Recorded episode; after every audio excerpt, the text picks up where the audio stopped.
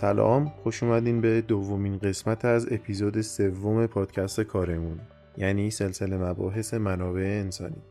توی این قسمت با مهمون عزیزمون آقای فرزاد رحیمی درباره مهارت‌های نرم و همینطور نقد باسوادی صحبت کردیم. پس بدون معطلی بریم سراغ اپیزود سوم سلسله مباحث منابع انسانی مهارت‌های نرم و نقد باسوادی.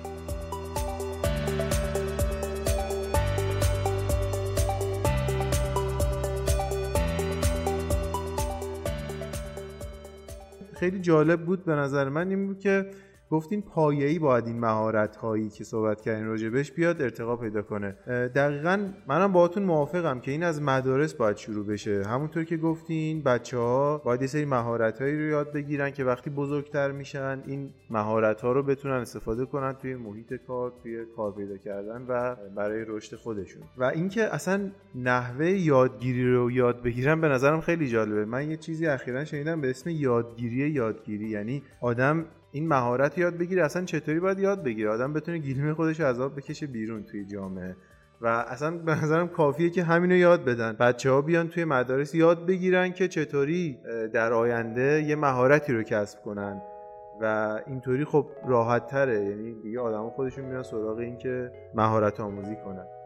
حالا شما راجع به مهارت ها صحبت کردین دوست دارم یکم هم بیشتر راجع به این توضیح بدین که این مهارت ها چیه و چجوری اصلا میشه این مهارت ها رو یاد گرفت؟ من یه جمله نقل قول می‌کنم از جیمز کالینز. میگه که کسایی که شرکت های بزرگ رو می‌سازن می‌دونن که عامل اصلی رشد هر شرکت موفق نه بازار نه تکنولوژی نه رقابت یا هیچ محصول خاصیه.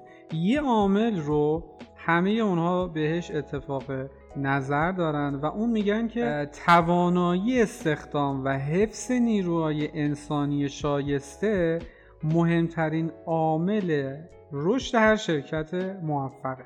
پس این یعنی این که شما باید به عنوان یک سرمایه به این بیایی و نگاه بکنی. باید دقت نظرت خیلی خوب باشه و روش وقت بذاری که خروجی خروجی خوبی باشه. خب حالا در رابطه با موضوعی که طرح کردی که اینکه حالا اون مهارت ها چیا هسته من خیلی راحت تر می‌تونم این رو بیام تشریح کنم.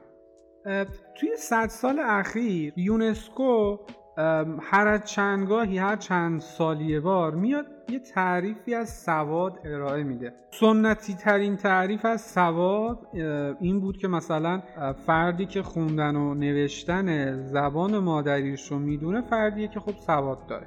بعد از اون بعد چند سال اومد یه تعریف دیگه ای عنوان کرد گفت به کسی میگیم باد سواد. که یه زبان خارجی و کار کردن با کامپیوتر رو هم علاوه بر اون خواندن و نوشتن زبان مادری یاد بگیره.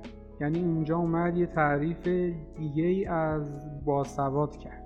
دوباره یونسکو اومد یه تعریف دیگه از باسوادی اینجا عنوان کرد. گفت ما به فردی میگیم باسواد که دوازده تا مهارتی رو که حالا عنوان کرده بودند رو داشته باشه. یعنی دیگه فقط خوندن و نوشتن و زبان خارجی و کامپیوتر و اینها نیست. دوازده تا مهارت شد. یعنی از یه بودی شد چند بودی الان الان چندین بعد هستش. سوادا چیا هستش؟ خب خیلی شاید حالا من یه چند تاشو که بگم. فرضاً میگه آقا سواد عاطفی سواد ارتباطی. اینکه ما چجوری با بقیه ارتباط برقرار کنیم. اینا رو باید یاد بگیریم. ما خیلی وقتا اینها رو آزمایش و خطا تجربه می‌کنیم. بعضا هزینه های سنگینی هم بابتش پرداخت می‌کنیم تا آخرش حالا یا می‌فهمیم یا نه. ولی اینا باید آموزش داده بشه. اینا باید یاد بگیرن افراد. مثلا سواد مالی تو مدارس ما ما چه درسی داریم که یاد بده که آقا مثلا پولی که داری باید چه جوری هزینه بکنی؟ یا یا مثلا سواد رسانه ای الان ما خیلی داریم می‌بینیم این همه حجم عظیمی از رسانه ها اخبار بعضا متضاد همدیگر رو نقض می‌کنن. چجوری ما می‌تونیم اینها رو بیایم تفکیک کنیم؟ سواد تربیتی یکی از اونایی هست که حالا آموزش میده که چجوری شما می‌تونید که فرزندانتون رو در نهایت تربیت کنید. اینا باید یاد بگیرن. پدر و مادر باید یاد بگیرن. حالا سواد کامپیوتری هم یکیش بود که حالا قبلا هم بحث بود. یکیش سواد سلامتیه. ما چجوری می‌تونیم از خودمون به نحو احسن مراقبت کنیم که سالم باشیم خوب زندگی کنیم و از جسم و فیزیک خودمون خوب نگهداری بکنیم. یکی دیگه از اون سوادا سواد تحلیلیه. چجوری ما می‌تونیم که اخبار مختلف رو اصلا موضوعات مختلف رو بیایم تحلیل بکنیم؟ ما خیلی وقتا شدیم یک سخنگو فقط. یعنی یه سری چیزها رو می‌خونیم عینا اون رو میایم و بازنشر می‌کنیم. هیچ تحلیلی نمی‌کنیم. سبک سنگینی رو انجام نمیدیم. خیلی جالبه یک دیگه از اون سوادهایی که عنوان شد سواد نژادی و قومیه که یاد بگیریم ما از چه هویتی هستیم هویت های ما چیاست؟ اون تنوع نژادی و قومی رو یاد بگیریم بهش احترام بگذاریم. ما خیلی وقتا اینها رو بهمون آموزش نمیدند. یه تعصباتی رو داریم در رابطه با نژادمون قوممون. اینها خیلی از اینها باعث فجایعی میشه بعدا. خیلی از جرم ها و سوء تفاهم ها و خیلی از بحثایی که پیش میاد همین علتش همینه. یعنی ما این تنوع قوم و نژاد رو نفهمیدیم. خودمون رو خود برسربینی رو همیشه داریم. اینا باید آموزش داده بشه که به همدیگه احترام بذاریم. ما اینجوری هست که خوب می‌تونیم در کنار همدیگه زندگی بکنیم. خوب همدیگه رو تحمل می‌کنیم. یکی از چیزهایی که الان ما می‌بینیم که خیلی وقت آستانه تحملمون پایینه این هست که همه رو می‌خوایم شبیه خودمون از اون نگاه خودمون بیایم و مقایسه بکنیم و ارزیابی بکنیم. اگه عین ما بود خوبه اگه نبود خوب نیست. اگر با اون مترو معیارهای ما همخون بود خوبه اگر نبود اون باید حذف بشه. خب این تنوع احترام به اون اصلا در یک رشد موقعی که اتفاق میفته مثل یک پازل میمونه. این قطعات باید همدیگه رو کامل کنن. اگر همدیگه رو کامل نکنن شبیه همدیگه باشن هیچ چیزی ایجاد نمیشه هیچ پازلی شکل نمی‌گیره هیچ رشدی اتفاق نمیفته. حالا یه مثالی هست میگه که شما اگر که همیشه با همکارت یا حالا با مدیرت موافق هستی یکیتون زیادی هستی. و از اونورم میگه اگرم همیشه ضد اونها هستی هر دوتون اضافه هستید داخل یه سازمان. یعنی اینکه شما در عین اینکه قائل هستی به تفاوت‌های افراد این تفاوت‌ها باید یه تفاوت‌های معقول و همگنی باشه. نباید صفر و صد صفر و یکی باشه. نه اینکه همه چیز شبیه همدیگه باشه. یا سواد انرژی هستش که ما آشنا بشیم با انرژی های مختلف. مزیت هاش معایب هر کدوم. و بعد که می‌خوایم از اینها استفاده کنیم اولویت بندیامون بر اساس چه معیارایی باشه؟ یکی دیگه از اون سوادها سواد بوم شناختی هستش اینکه ما طبیعت خودمون رو اونجایی که داریم توش زندگی می‌کنیم رو ازش شناخت پیدا بکنیم. اقلیممون رو منابع طبیعیمون رو. چون قرار هست با اینها ما زندگی بکنیم.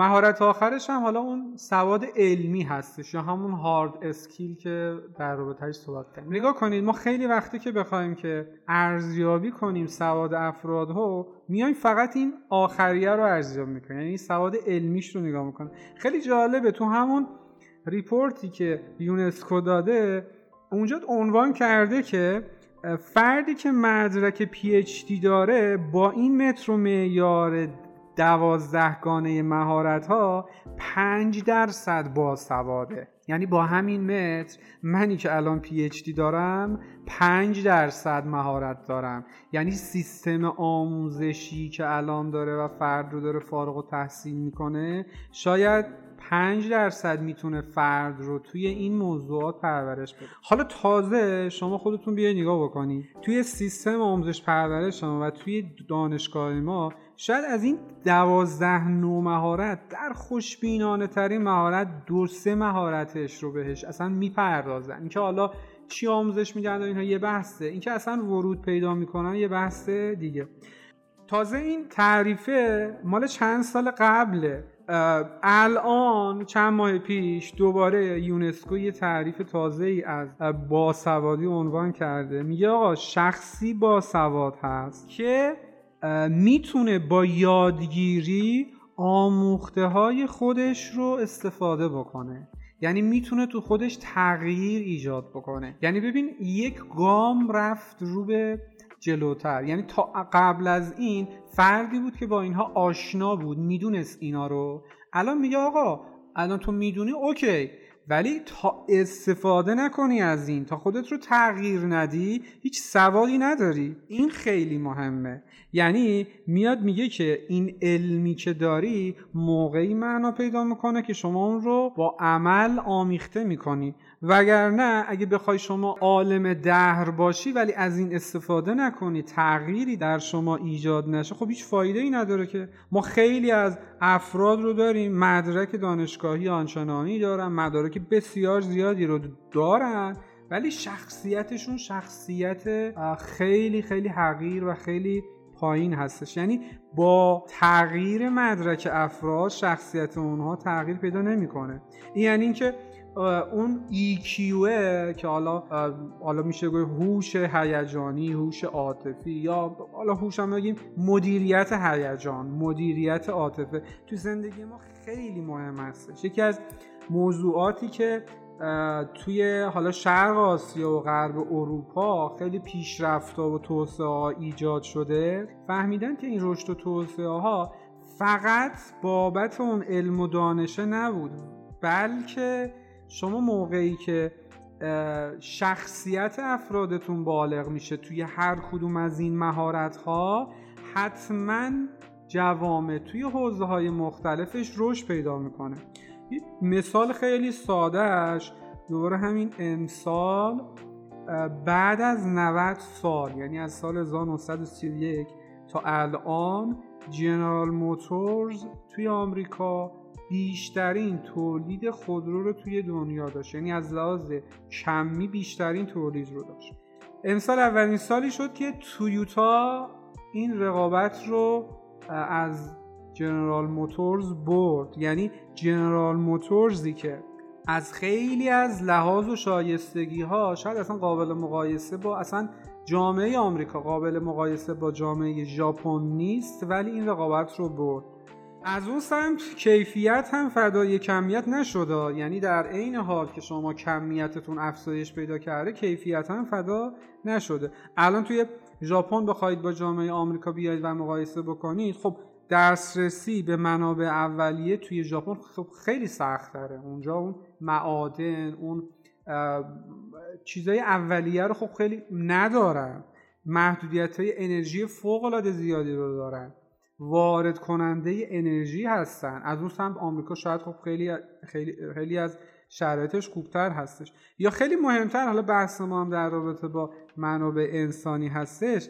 توی آمریکا دسترسی به منابع انسانی تلنت خیلی بهتر از توی ژاپن هستش. شما الان خیلی از فارغ التحصیل ایرانی، هندی، پاکستانی، حتی چینی اینها خب موقعی که تلنت میشن خبره میشن نخبه میشن اپلای می‌کنن برای دانشگاه های آمریکا. بعد از اون می‌خوان بیان برن تو شرکت های آمریکایی کار بکنن. یعنی شما توی آگهی که مثلا یه شرکت آمریکایی میده یه عالم فارغ و تحصیل دانشگاه های هاروارد و MIT و اینها داریم که اینا نخبه هایی بودن که یعنی شما دسترسی به منابع بسیار فوق تری داری تا مثلا ژاپنی که عموما از نیروی انسانی ژاپنی استفاده می‌کنه. ولی این سیستم آموزشی توی یه دوره ای نه یه سال شاید ده ها سال طول می‌کشه که شما این سیستم آموزشیتون واقعا خروجی مد نظرتون رو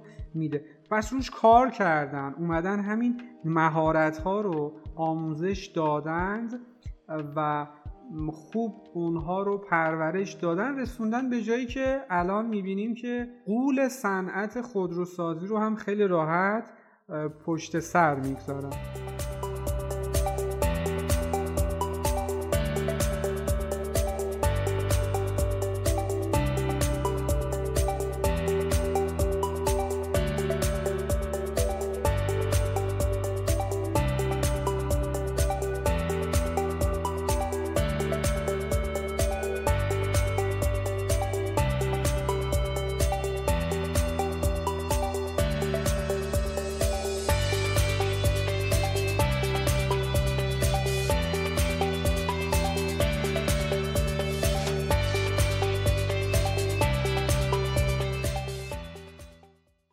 حالا ما تو این زمینه یه تقسیم بندی هم هست. میگن که بی سوادی دو نوع. یه بی سوادی سیاه رو دارید یه بی سوادی سفید رو.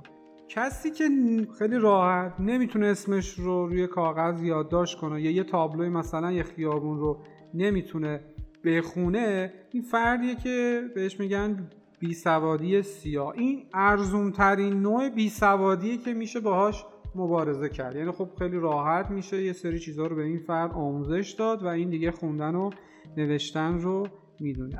ولی بی سوادی سفید فردی هست که در عین اینکه مهارت خوندن و نوشتن رو داره مدارک زیادی رو هم داره ولی توی اون تعاملات و ارتباطات خودش با یه سری شبه علم و یه سری موهومات پر شده. به عبارت دیگه توهم دانایی داره. این شعری که هست میگه آن کس که نداند و نداند که نداند در جهل مرکب ابد و دهر بماند. این جهل مرکبه این بیسوادی سفیده. این به سادگی قابل تشخیص نیست. تو هیچ آماری هم ثبت نمیشه. یعنی موقعی که آمار بیسوادی رو میدن تو هیچ کدوم از این آمارها این بیسوادی سفید ثبت نمیشه. تازه این نوع بیسوادی خیلی خطرناکتر از اون نوع قبلی هستش. اینجا شما افرادی رو داری که یه سری اظهار و نظرها و تحلیل های بیپایه و اساس رو بر اساس حالا اون توهمی که دارن میان انجام میدن. خب, خب این خیلی خیلی خطرناک هستش. مخصوصا اگر که این افراد افراد تصمیم گیری باشن. حالا توی یه سازمان توی یک کشور اگر که این افراد بی سواد از نوع سفید باشند شما می‌بینید که مقالطه ها بسیار زیاد هستش تحلیل ها خیلی سطحی هست حالا افرادی که اینها رو می‌فهمن واقعا زده میشن. حالا از این سمت ما این همه راجع به افراد و حالا کارجوها و نیروی انسانی اومدیم صحبت کردیم. من یه سوزن هم می‌زنم به شرکت ها و سازمان ها اینکه ما هی این همه دنبال افرادی میگردیم که نخبه باشن مهارت داشته باشند و اینها ولی خودمون هم باید شرایطش رو آماده بکنیم.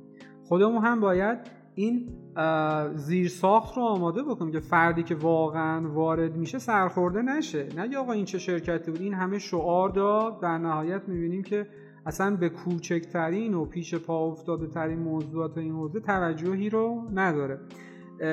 پس خیلی باید مواظب این باشیم که چه شعاری داریم میدیم. خیلی جالبه. تو سال 2013 شرکت ردبول شعارش این بود که ردبول به شما بال میدن تو سال 2013 یه آقای اومد و علیه این شرکت شرکت ردبول توی دادگاه شکایت کرد. گفت آقا من ده ساله دارم ردبول استفاده می‌کنم ولی هنوز بال در نیاوردم. و خب حتی ثابت کرد کافئینی که داخل یه فنجون قهوه است خیلی زیادتر از اون کافئینی که هست که داخل ردبول هست. البته که خب این شعار یه شعار استعاره ای بود ولی همین شکایت رو اومد انجام داد. یه میلیون و نیم نفر هم توی این کارزار حالا یه کارزار اینترنتی ایجاد کرد و اون رو تایید کردن. همین باعث شد که دادگاه اومد 13 میلیون دلار قرامت داد به اون فرد. یعنی اینو می‌خواستم بگم که حالا مواظب این شعارامون باشیم. یعنی این سعی کنیم که شرکت خوبی باشیم. حالا این هست یه عبارتی که میگن آدم حسابی بودن سخته و آدم حسابی موندن سختتر. الان شرکت خوب بودن هم سخته و شرکت خوب موندن سختتر. خوب که میگم حالا چون ما حوزمون در رابطه با نیروی انسانی هستش تو همین حوزه. چون شرکت ها هم خب دقدقه های خیلی زیادی رو دارن توی این شرایطی که هستش. دقدقه های تولید دقدقه های مالی دقدقه های قانونی و و خیلی چیزهای دیگه که اینها زنجیروار به هم وصله. یعنی این تمام موضوعاتی هست که مهم هست توی یه سازمان و روی همدیگه تاثیر می‌گذاره. جنبندی صحبتان در رابطه با این سوالی که فرمودی اینه که مهارت لازم هست که این مهارت ها هم از جامعه هم از خانواده هم از سیستم آموزشی میبایست هر کسی هر کدوم از این حلقه ها سهم خودش رو به خوبی ایفا کنه. در نهایت خروجی خروجی با کیفیتی باشه که هم توی اجتماعمون هم توی صنعتمون تاثیر خوبی بذاره. ببینید توسعه اقتصادی وابسته است به توسعه فرهنگی وابسته است به توسعه اجتماعی وابسته است به توسعه سیاسی. اینها به صورت زنجیروار به همدیگه وصله. ما نمی‌تونیم توسعه اقتصادیمون رو جدای از توسعه فرهنگی در نظر بگیریم. تا فرهنگ کار فرهنگ خانواده فرهنگ اجتماع اینها تغییر پیدا نکنه هیچ اتفاق مهمی توی مقوله های اقتصاد و تولید و اینها رخ نمیده.